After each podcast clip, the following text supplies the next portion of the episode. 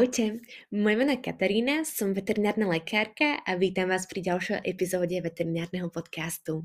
Toto je vlastne prvá epizóda v novom roku, tak dúfam, že ste Silvester všetci zvládli so svojimi štvornohými kamošmi v pohode a majte krásny rok pred sebou. Dúfam, že si splníte všetky predsavzatia, ktoré ste si dali.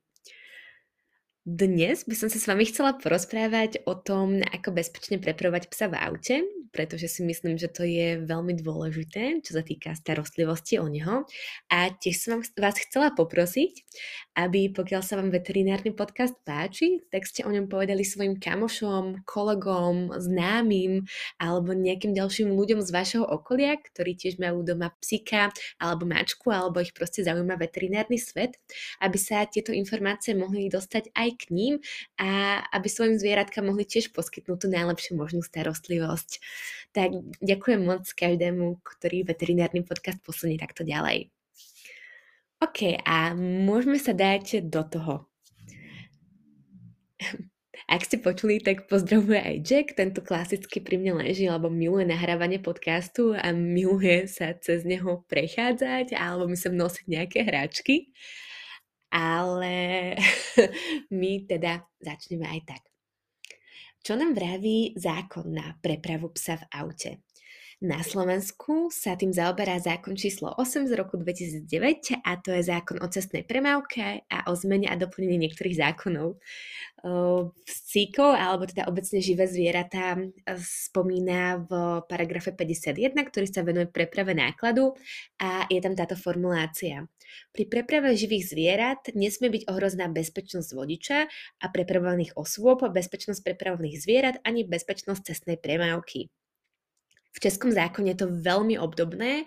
V Česku sa tomu venuje zákon číslo 361 z roku 2000 a to je zákon o provozu na pozemných komunikáciách a zmienách niektorých zákonov. Venuje sa mu oddiel 4, paragraf 52, zase přeprava nákladu a konkrétne tam napísané pri prepravě, bože, pri prepravě živých zvířat nesmí být ohrožená bezpečnosť řidiče, prepravovaných osob ani zvířat a ani bezpečnosť provozu na pozemných komunikacích. Takže de facto obidva paragrafy hovoria to isté a to, že ten pes musí byť prepravovaný tak, aby to bolo bezpečné ako pre neho, tak aj pre posádku auta. Čo to znamená? Znamená to, že nie je presne definované, ako má byť ten pes prepravovaný, ale logicky z vece vyplýva, že má byť pripútaný alebo nejak zabezpečený, aby v prípade, že prudko zabrzdíte alebo že nedaj Bože máte autohaváriu, tak nemohol vyletieť a ublížiť sebe alebo vám. Po prípade tiež nie je dobré toho psa mať voľne pusadného v aute, pretože vám môže skočiť do riadenia v priebehu tej cesty. A keď je to super poslušný pes, nikdy nemôžete vedieť, či sa neozve vonku nejaký ostrý zvuk alebo proste či niečo neza, nezacíti a neskočí vám do riadiacej páky alebo neviem, kúpedálom, ak je to malý pes. Je to naozaj extrémne nebezpečné a nezodpovedné ho nechať voľne pobiehať po tom aute.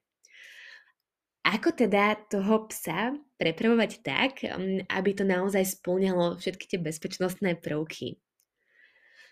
Stačí používať nejaký taký selský rozum a za mňa sú najlepšie varianty psíka pripútať na zadných sedačkách alebo ho nechať v kufri, alebo ho nechať na sedačkách, alebo v prepravke v kufri, ale tú prepravku nejak zabezpečiť, aby sa nemohla prevrhnúť. Pretože zase, ak prudko zabrzdíte a máte malú prepravku voľne v kufri, tak sa môže trikrát otočiť a chudák pes si tam zlomí rebro a to ešte sa môže stať na zadných sedadlách, keď nie je tá prepravka pripútaná, pretože môže vyletieť a môže vám preletieť niekam predným oknom. Takže myslíte na to najhoršie, preto aby sa to najhoršie nestalo. A poďme si rozobrať tie jednotlivé možnosti a začníme od tej podľa mňa najbezpečnejšej a najpohodlnejšej a to je priputaný pes vzadu na sedačkách. Výhoda je, že je to pre neho naozaj veľmi pohodlné, pretože tam môže láhnuť aj po smere jazdy, môže trochu aj zmeniť tú polohu, nič ho tam netlačí. Je nutné, aby mal špeciálny bezpečnostný postroj, pretože normálny postroj není polstrovaný a teda zase, ak sa prúdko zabrzdí, tak tým trhnutím by ten pes si mohol ublížiť, zlomiť si rebro alebo pridusiť sa. takže treba kúpiť špeciálny postroj do toho auta a taktiež ho dobre uchytiť, pretože inak sa ten pes môže vyvliecť. Potom si iba kúpite také ako keby vodítko, ktoré ale má zásuvku do toho pásu a tým ho vlastne pripútate a um, zasuniete normálne do toho pásu, ako sa dáva aj, aj váš, váš pás. To som teda super popísala. Radšej si asi pozrite veterinárny Instagram a tam je fotka, aby ste pochopili, čo myslím. Nevýhoda je samozrejme, že aj keď použijete nejakú tú deku, tak budete mať v aute v interiéri chlopy, ale to si myslím, že keď ste psíčkari, tak ste na to tak onak zvyknutí a ešte nevýhoda, že odveziete v tom aute menej ľudí. Najlepšia deka je tá, ktorú môžete zaháknúť zo zadu za predné sedadlá a potom to uchytíte opierku zadných sedadiel, takže sa z toho urobí ako keby taká vanička. Tým najlepšie ochránite interiér auta od chlopov a od blata a zároveň ten psík tam má nejaký príjemný priestor. Ďalšia možnosť je toho psa mať v kufri, buď si odhradíte kufor bezpečnostnou prepážkou od zvyšku auta, aby ten pes k vám nemohol priliezť a máte ho tam na voľno, alebo tam môžete dať nejaký prepravný box.